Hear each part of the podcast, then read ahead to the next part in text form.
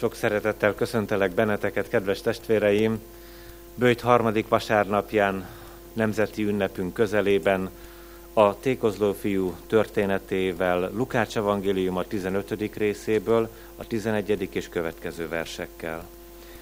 Azután így folytatta. Egy embernek volt két fia. A fiatalabb ezt mondta az apjának.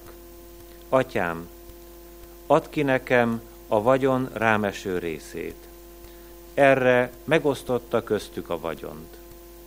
Néhány nap múlva a fiatalabb fiú összeszedett mindent, elköltözött egy távoli vidékre, és ott eltékozolta a vagyonát, mert kicsapongó életet folytatott. Miután elköltötte mindenét, nagy éhínség támadt azon a vidéken, úgyhogy nélkülözni kezdett. Ekkor elment, és elszegődött annak a vidéknek egyik polgárához, aki kiküldte őt a földjeire disznókat legeltetni.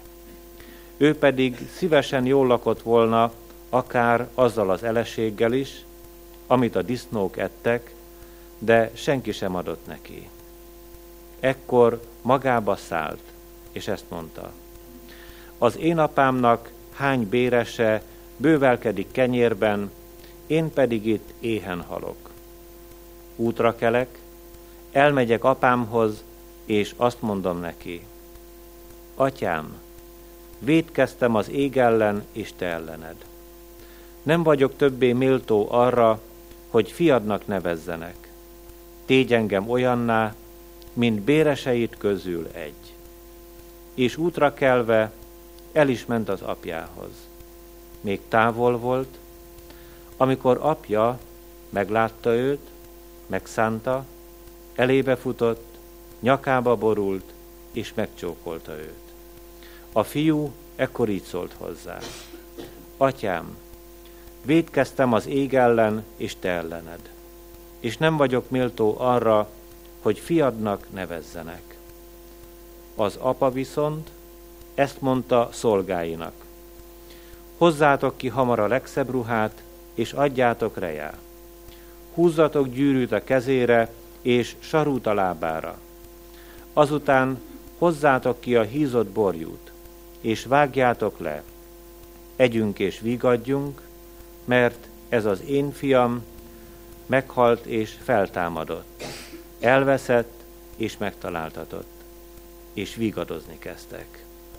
Isten tiszteletünk kezdetén fennálló énekként énekeljük a 23. Zsoltárunk első versét. 23. Zsoltár első verse így kezdődik, az Úr én nékem őriző pásztorom. Énekeljük a 274. dicséretünk első és második verseit. 274. dicséretünk első verse így kezdődik, ki Istenének átad mindent, bizalmát csak beléveti. Kegyelem nékünk és békesség Istentől, a mi atyánktól, és az Úr Jézus Krisztustól. Amen. Istenünk szent igéje szólít meg bennünket, szeretett testvéreim, Jóel próféta könyve 2. részének 10. és következő verseiben eképpen. Reszket előtte a föld, megrendül az ég. A nap és a hold elsötétül, a csillagok elvesztik fényüket. Az Úr mennydörög serege előtt, roppant nagy a tábora, hatalmas parancsának a végrehajtója. Nagy és igen félelmetes az Úrnak a napja. Kibírja ki azt. De még most is, így szól az Úr. Térjetek meg hozzám teljes szívvel, böjtölve, sírva és gyászolva. Szíveteket szaggassátok meg, ne a ruhátokat. Úgy térjetek meg Istenetekhez, az Úrhoz. Mert kegyelmes és irgalmas ő, türelme hosszú, szeretete nagy. És megbánja még ha veszedelmet hoz is. Ki tudja, hát ha most is megbánja, és áldást hagy maga után. Hozzatok étel és italáldozatot Isteneteknek, az Úrnak. Fújjátok meg a kürtöt a Sionon, tartsatok szent böjtöt, hirdessétek ki, hogy ünnep lesz. Gyűjtsétek össze a népet, tartsatok szent gyűlést, gyűjtsétek össze a véneket, gyűjtsétek össze a gyermekeket, még a csecsemőket is. Jöjjön ki lakásából a vőlegény, a mennyasszony is a szobájából. A templomcsarnok és az oltár között sírjanak a papok, az Úr szolgái. Így szóljanak: szánd meg, Uram, népedet. Ne engedd, hogy gyalázzák örökségedet. Ne csúfolhassák őket a pogányok.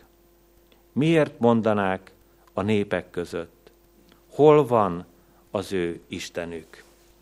A kegyelemnek Istene tegye megáldottá szent igéjének meghallgatását, szívünk befogadását és megtartását. Jöjjetek, hajtsuk meg fejünket az Úr előtt, imádkozzunk. Drága édesatyánk, örökkévaló szent Istenünk, annyira szeretnénk magasztalni, dicsőíteni és imádni téged, hiszen az egész teremtettségben, aki fölötte teremtőként uralkodol, egyedül vagy méltó erre. Mi méltatlan szolgáid, hozzuk szegényes életünket, jövünk úgy, amint vagyunk. Tele van a szívünk kéréssel feléd. Talán megjelenik bennünk a bűnbánat gondolata is. De hogy mi tudnánk téged igazán szívünk bensejéből dicsőíteni, úgy látszik, erre képtelenek vagyunk. Ezért te vedd drága szent kezeidbe a mi életünket. Te adj nekünk olyan szívet, amelyik felismer téged, látja a különbséget az ember között és közötted.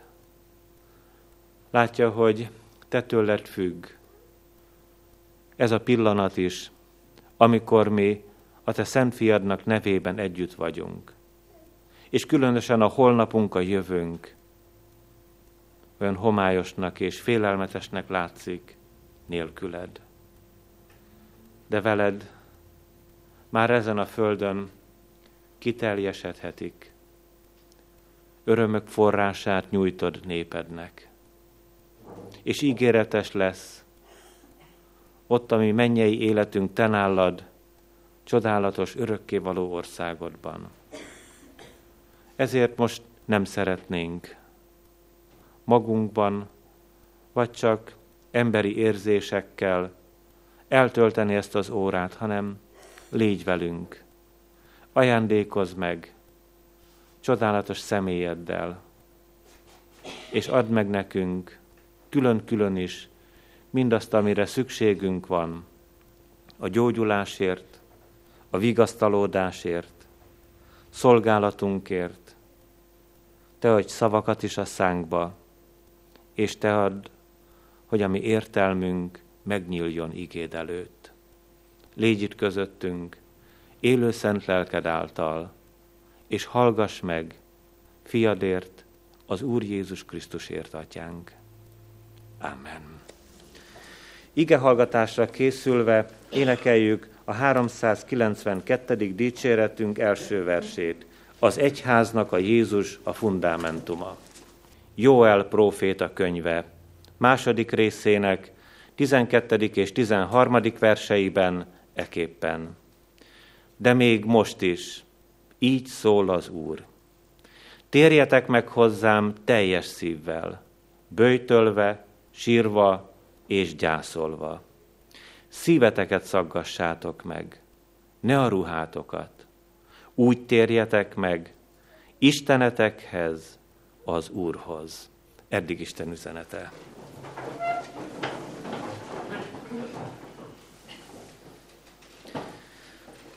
Szeretett gyülekezet, kedves testvéreim! Ritkán szoktunk a 12 kispróféta könyvéből igét választani, és még ritkábban ezek közül Jóel gondolatait alapigeként venni. Most Isten szent lelke arra indított, hogy mégis ebből a nagyon rövid kis fejezetből, vagy könyvből, amelyiknek összesen 4 fejezete van, válasszuk ki Böjt 3. vasárnapján Isten üzenetét nemzeti ünnepünk közelében. Miért is kaphatunk mi ebből a kiskönyvből drága gondolatokat? Úgy szoktuk mondani, hogy a mi világunk a lehetőségek világa. És most Jóel könyvéből, ami Istenünk felkínál számunkra egy utolsó lehetőséget. Kicsit szorosnak érezzük ezt a gondolatot, mert annak ellenére, hogy kénytelenek leszünk megérteni, utolsó lehetőséget kínál, profétája által az Isten, mi még mindig úgy tartjuk, most is azt gondoljuk, ebben a pillanatban is, hogy ezernyi lehetőség van előttünk. Jóel prófétának a kis könyve egy témával foglalkozik. Többször is elmondja, közel van az Úr napja. Fontos dolog megfelelő módon megközelíteni ezt az egyáltalán nem könnyű gondolatot. És milyen bölcs Isten szent lelke, amikor egy olyan prófétát állít személyében elénk, akit nagyon nehezen tudunk elhelyezni a történelemben. Alig-alig lehet megtalálni azt a fonalat, amikor valamelyik történelmi korban elhelyezhetnénk az életét. És ezzel is üzen az Isten. A Biblia kutatók próbálkoznak azzal, hogy az Úr Jézus születése előtt 200 évvel, más Biblia kutatók pedig az Úr Jézus születése előtt akár 900 évvel is elhelyeznék az ő személyét. De közte, abban a 6-700 évben sorban egymás után tájékozódnak, hogy hol lehet Jóel. És hát nem lehet tudni semmit arról az időpontról, amikor ő szolgált volna. Nincs egy király, akihez oda lehetne kötni számszerűen az időszámításunkban az ő földi szolgálatát. Tanít hát bennünket, pontosan az ő élete arról, hogy ne essünk tévedésbe, mint sokan. Akik elgondolták, hogy ekkor vagy amakkor jön el az Úrnak napja. És eljön az a pillanat, amikor ennek a világnak a léte ezen a földön befejeződik. Inkább fogadjuk el az Úr Jézus tanítását ebben a dologban, amikor ő az éjjeli tolvajhoz hasonlítja az ítélet napját, hiszen ha tudná a ház gazdája, hogy mikor jön el a tolvaj, résen lenne. De a tolvaj azért tolvaj, hogy kiszimatolja, mikor lepheti meg a házat és gazdáját. Váratlanul és hirtelen. Jézus Krisztus visszajövetele pontosan így lesz. Kiszámíthatatlanul, de amikor Jóel erről a napról azt mondja, hogy közel van, nem mellé beszél, nem értetlenkedik, hanem személyesen, nem csak mint tömegnek, üzen a népeknek, vagy a gyülekezeteknek, hanem az egyéni életünk felé is. Egyfajta felkészítést ajánl. Hát, fogadjuk el, és induljunk ki abból a gondolatból, hogy Böjt harmadik vasárnapján és nemzeti ünnepünk közelében utolsó lehetőséget kínál nekünk az Isten, amikor profétáját, Jóelt használja fel a bizonyságtételre. Ne legyünk elbizakodottak a lehetőségek világában, mert fordítsuk meg ennek az érmének a másik oldalát, és legyünk alázatosak, tegyük csak hozzá, mi gondoljuk, hogy ez a világ a lehetőségek világa. Józan tapasztalatunk viszont azt sugallja, hogy a mi világunk nagyon lehetetlen állapotban van. Egy-két gondolatot megemlítenék erre nézve. Hatalmas a fegyverkezés, ami egész világunkban. Több mint 50 esztendő telt el a II. Világháború óta, és most semmiféleképpen ne prófétai beszédnek vegyétek részemről, amit mondok, hanem történelmi tapasztalatnak. Hogy amikor néhány évtized eltelik a történelemből, most már több mint egy fél évszázad, ennek a világnak készülnie kell egy új, világméretekben megmutatkozó, félelmetes háborúra. Nagyon nehéz kérdés ez, mert a történelem sugallja.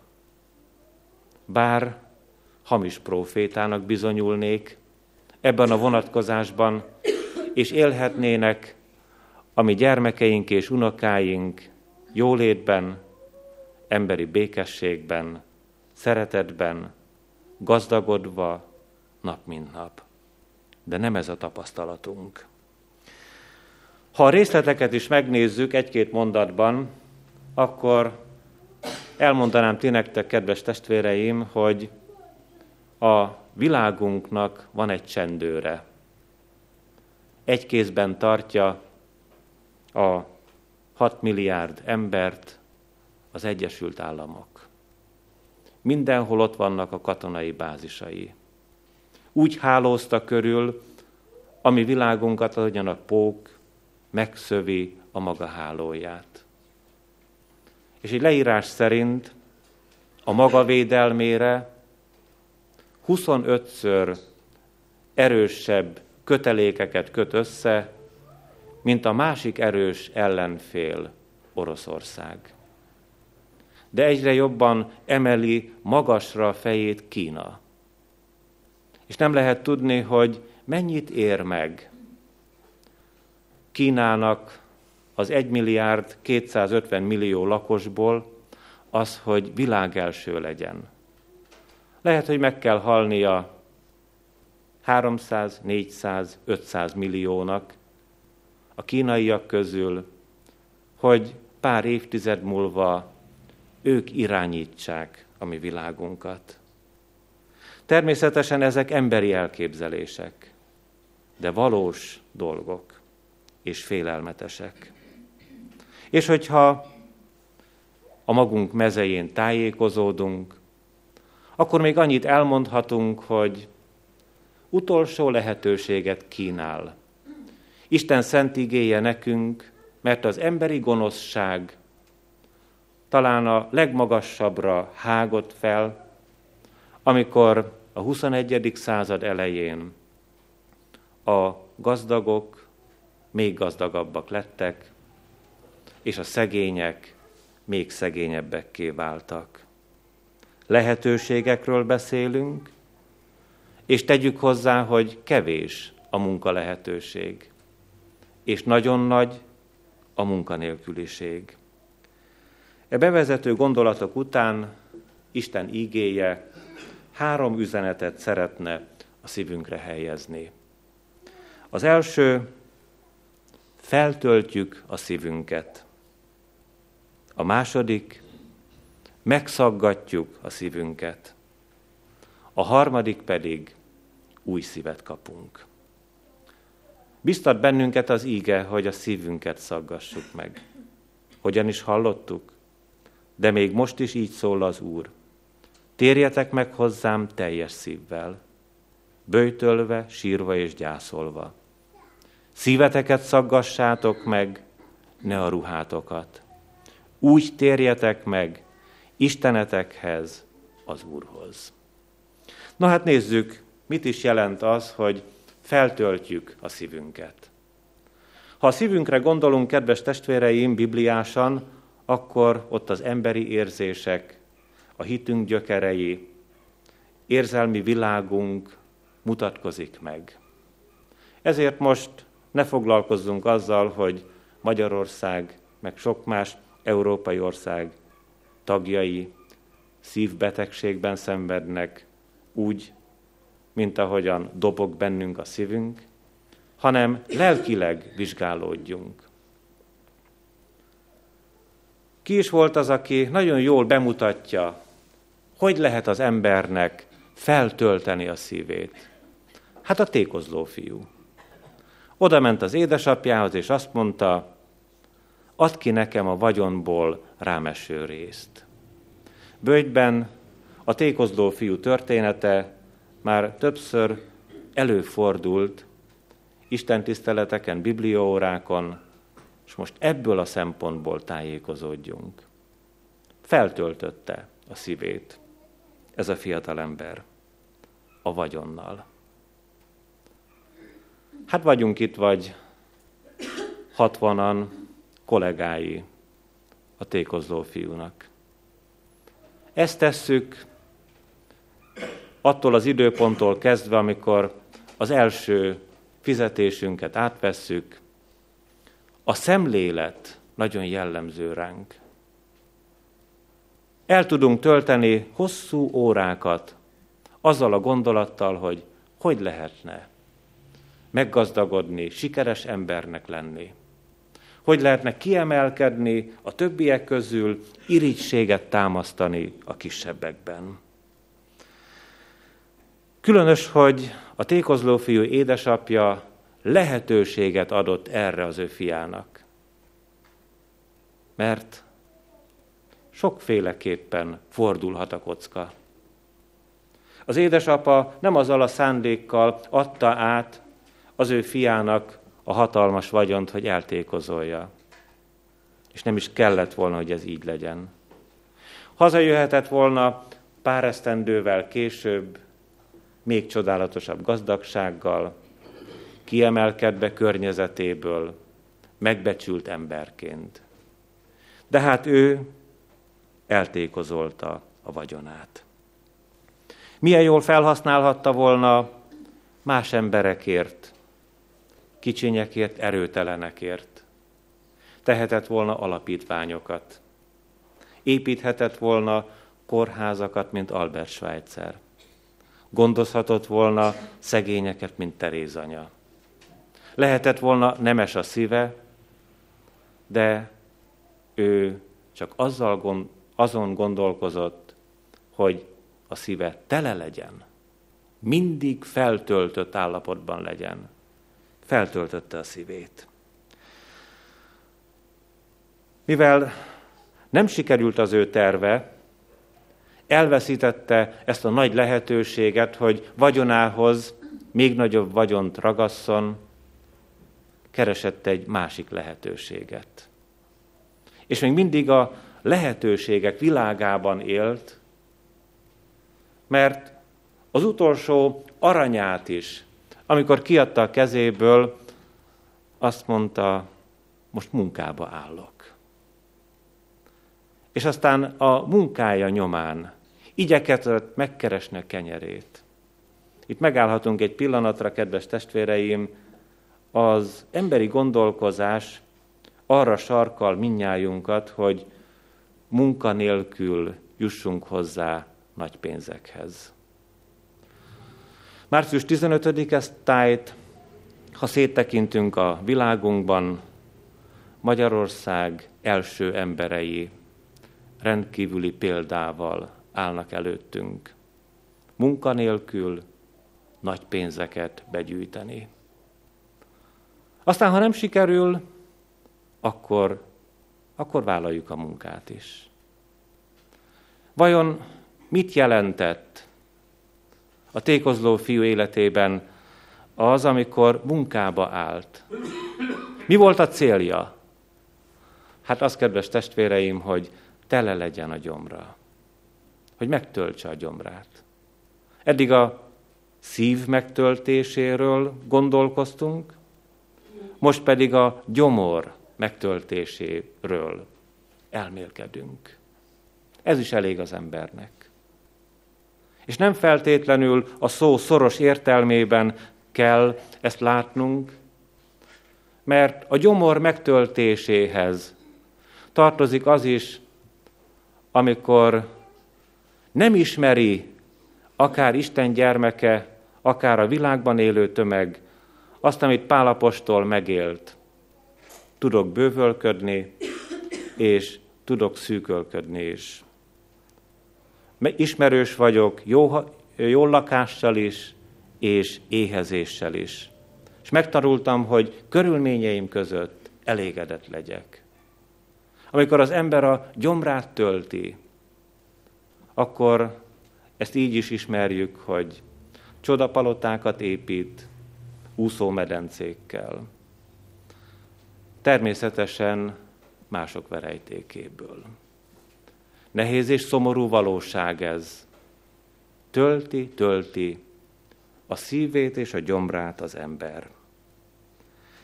És amíg el nem jut odáig, hogy végsőt kordul a gyomra, addig nem akarja megszaggatni a szívét.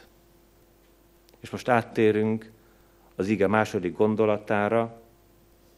Mit jelent megszaggatni a szívünket? Szíveteket szaggassátok meg, ne a ruhátokat.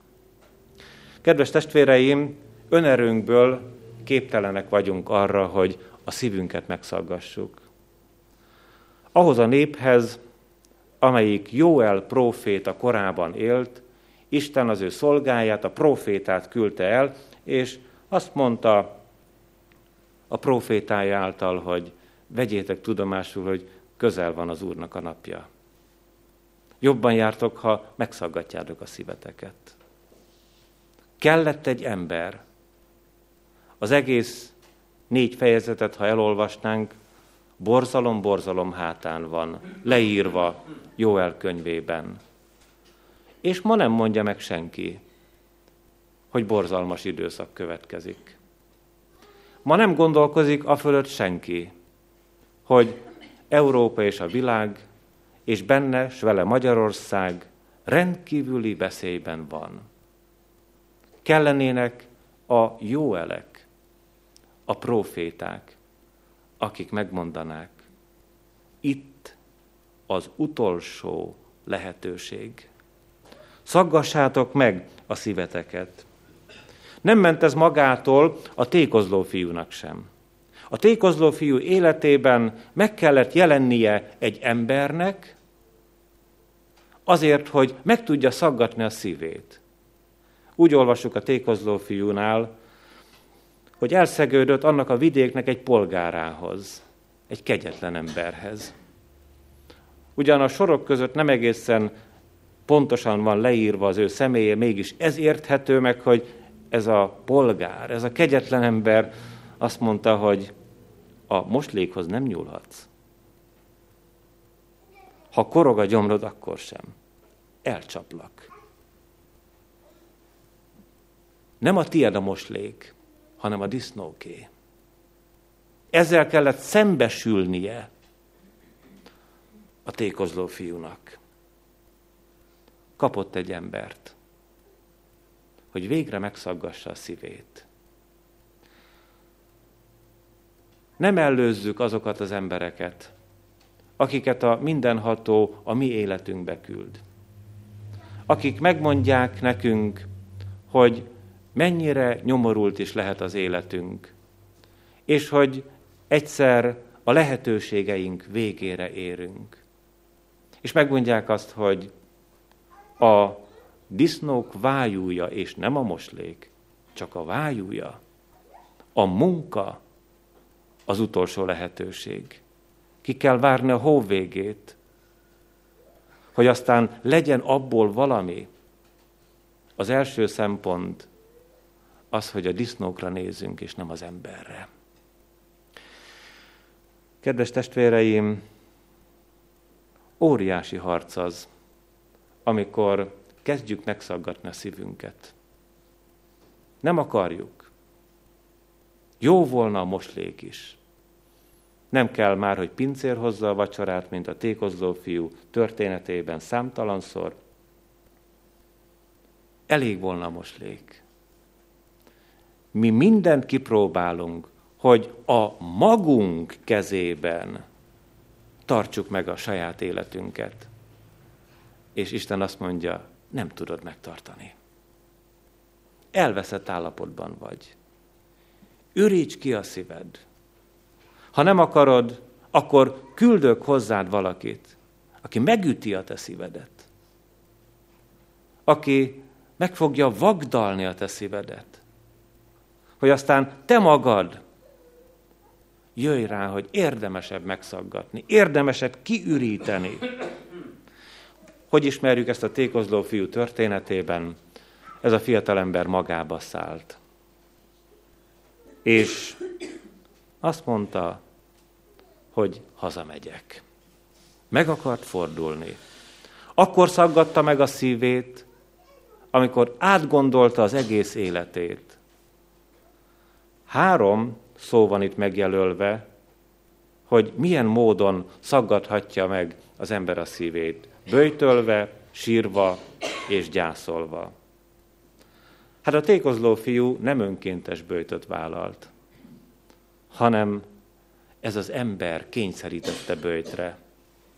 A gazdája, aki felfogadta őt disznópásztornak.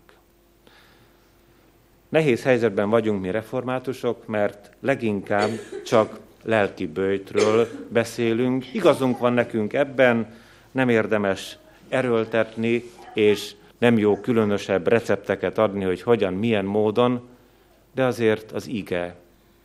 Hadd mondja el, kedves testvéreim, hogy a mi életünkben is előjöhet a kényszerű böjt. Amikor már nem lesz más lehetőségünk, mint hogy így szaggassuk meg a szívünket. Amikor magába szállt a tékozló fiú, gondolatotok szerint sírt? Hogyne? Böjtölve, sírva és gyászolva.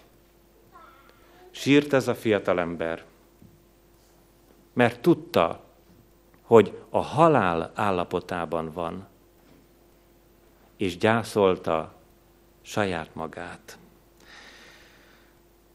Kedves testvéreim, a megfordulás nem megy feltöltött szívvel. Hazamenni az atyához nem lehet úgy, hogy ne ürítsük ki a szívünket. De most már ez a fiatalember hazafelé vágyakozik. Így aztán az ige 3. gondolatában valami csodával szembesülünk, hogy új szívet ajánl az Úr. Mennyire más ez a 3 szív? A feltöltött szív, a megszaggatott szív és az új szív. A kiüresített, a megszaggatott szív új tartalommal telik meg. Szintén ebben a fejezetben a 2. rész 26. versében olvassuk. Dicséritek az Úrnak, Isteneteknek a nevét. Ez az új szív a Szentlélek örömével megrakott, megáldott szív. Már tudja dicsérni az Úrnak, az Istennek, a mindenható Istennek a nevét. És minden más is rendben van. Érdemes megnézni, hogy mi van körülötte, mármint a 26. vers körül. Megtelnek majd a szérük gabonával, bőven ömlik a sajtókból a must és olaj.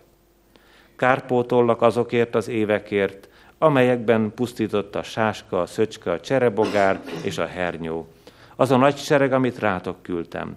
Ehettek majd jól lakásig, és dicséritek az Úrnak, Isteneteknek a nevét. Minden megvan. Az új szív már mennyei rendeltetésű. És szabad elmondanom ti nektek, kedves testvéreim, hogy aki itt ezen a földön kéri és megkapja az új szívet, az már tudja, merre megy tovább. És a mennyei örömben nem azok az indulatok lesznek bennünk, amik itt ezen a földön jól lakásig ehetünk. Nem támasztunk irigységet a másik emberben. Nem kívánjuk el a másik tányérjáról a falatot, hanem mivel minden gyönyörűen megvan a külső dolgokban, ráérünk arra, és boldoggá tesz bennünket, hogy dicsérjük az Úr nevét. Nem kellene ebből kérnünk egy kis előleget. Nem kellene vágyakozni nekünk arra, hogy már itt dicsérjük és magasztaljuk őt, új szívvel, boldog szívvel, megelégedett szívvel. De jó volna megfordulni böjt harmadik vasárnapján, megszaggatni szívünket, kiüríteni teljesen, új szívet kérni az Úrtól, hogy boldog legyen az egyéni, a személyes életünk. És hát az idő szorosságában vagyunk, de még hozzáteszem, ez az ige szakasz beszél arról, hogy egy népet kell összegyűjteni. Gyűjtsétek össze a népet, és tartsatok szentgyűlést, hogy boldog legyen ez a mi népünk, a magyar nép.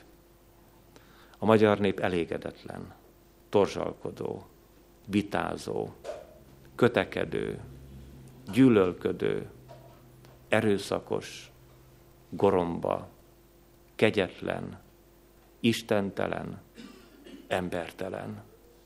Ilyen állapotban van ma. És össze kellene gyűjteni ezt a népet. Vajon tagjaiban hogyan? Gyűjtsétek össze a véneket, gyűjtsétek össze a gyermekeket, még a csecsemőket is. Jöjjön ki lakásából a vőlegény és a menyasszony is a szobájából. Mindenki. Nincs indok arra, hogy ne menjünk az Úrhoz. Nem mondhatja a menyasszony, hogy ma van a házasság kötésem napja, ha az Úr hív, akkor arról a napról is az Úrért el lehet feledkezni. Az egész népnek kellene menni az Úrhoz, és milyen kevesen jövünk. És akik jövünk, vajon milyen szívvel jövünk? Hol van? Úgy is mondhatnám talán, ha most minden templomra, ahol az ige szól, gondolok, hol van a 9 millió? Amikor az Úr Jézus meggyógyított 10 leprás embert, egy samáriai jött vissza. Nem tudom, hogy hallgatjuk-e az ígét vasárnaponként. Keresztény templomokban reformátusok, evangélikusok, katolikusok, baptisták, stb. 1 millióan. Hol van a 9-e? Jóel azt mondja, hogy a vőlegény is jöjjön, a menyasszony is, hogy hozzá kell még a csecsemőt is. És valami nagyon nehéz dolgot mond. Szegény nyomorult szolgájának nekem az Úr. Sírjanak a papok, a templomcsarnok és az oltár között. Nem emlékszem, hogy valaha sírtam volna, értetek testvéreim, a szabótelepi közösségért. Nem emlékszem rá. Bár megérteném én is, nagy lecke ez nekem. És hát nagy lecke mindnyájunknak, amit Jóel mond, hogy egy szép Magyarország, örvendező magyar nép, dicséri és magasztalja a mindenható Istent. Hogy új ébredés legyen Magyarországon, hogy egyszerre csak Jézus Krisztus nevére dicsőség és magasztalás térjen, kisgyermekek és vének ajkán, menyasszony és vőlegény ajkán, munkás férfiak és asszonyoknak az ajkán is. Nem lehetetlen ez, sőt erre kér Isten szent lelke, amikor Jóel által üzen. Amen.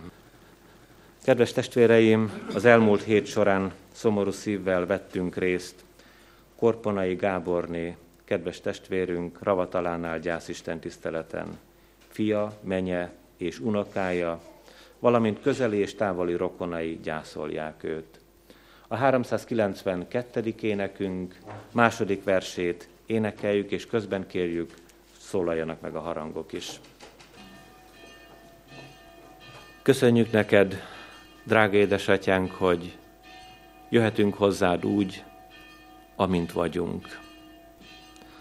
Bár még a te színed előtt is megpróbáltuk bemutatni magunkat jobbnak, nemesebbnek, tisztábbnak, mint ahogyan te egészen jól ismered. A mi felülésünket, lefekvésünket, járásunkat, gondolatainkat, semmit el nem tudunk rejteni előled. Nem hittük ezt mi te rólad. Felőled is úgy gondolkoztunk, mint az emberek felől, hogy amiket hallanak ajkunkról a fülükkel, és amit látnak az arcunkon, a szemünkkel, azok vagyunk. De te pontosan tudod, mi van az emberben. És most szeretnénk szembesülni ezzel a valósággal, mert tudjuk, hogy gyógyulásunkért teremtettél így bennünket, hogy beleláss a szívünkbe. Bevalljuk neked, nagyon tele van a mi szívünk. Nem a te igéddel, nem nemes gondolatokkal, nem tiszta érzésekkel, nem szolgálatra készséggel, hanem önös emberi érdekeinkkel, számításainkkal, emberi elgondolásainkkal. Könyörülj meg rajtunk, hogy észrevegyük mi mindezekkel, ártunk önmagunknak, és ártunk egymásnak is. Bocsáss meg, amikor arra gondoltunk, hogy ezeket az erőket begyűjtve a mi szívünkbe veled is versenyre kelhetünk. És áldott légy, hogy tudtunkra adtad, ami emberi gonoszságunk visszahull a fejünkre. Nem éri el királyi székedet. Nem jut el a te füledig, hogy neked az fájna. Bár pontosan tudod, hogy mi van bennünk. Köszönjük, hogy még most is szólsz. Hogy a szívünket szaggassuk meg, és úgy térjünk meg hozzád. Olyan nehéz ez nekünk. Letenni királyi széked előtt súlyos terheinket, és várni a te ajándékaidat. Olyan ékesek és szépek kincseid. Annyira gazdag vagy te a megbocsátásban, a szeretetben, az újrakezdésben. Segíts észrevenni, meglátni, értékelni, hogy mi mindent adsz nekünk. Hogy ne menjen el a tekintetünk ezek mellett, a kincsek mellett. Hogy ne más erők kössék le a szívünket, hanem azok a jó dolgok, amelyek áldásként fakadnak kezeidből. Úgy szeretnénk, ha velünk volnál, országunkkal, népünkkel, és azokkal a testvéreinkkel, akik sok száz kilométerrel arrébb, határainkon kívül vagy tengeren túl, magyar nyelven dicsőítenek és magasztalnak téged, énekelnek rólad, szeretnek. Add, hogy a mi szívünk velük együtt dobbanjon, hogy megtanuljuk egymást is megbecsülni, egymást szeretni, és egymást elfogadni. Köszönjük, hogy a mi megsebzett szívünket is hozhatjuk hozzád. Ezért kérünk, vedd körül gyászoló testvéreinket szent lelked vigasztalásával. áld meg őket, akiknek legjobban fáj a gyász. Elpihent testvérünk fiát, menyét és unokáját. Köszönjük, hogy kegyelmes és hatalmas Úr vagy, aki tudsz beszélni a megtört szívűekkel is. Rád bízzuk őket.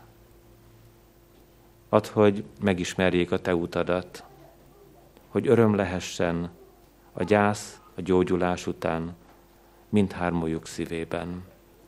Segíts nekünk is szolgálni téged, ahogyan azt te szeretnéd, ahogyan te rendeled azt felőlünk.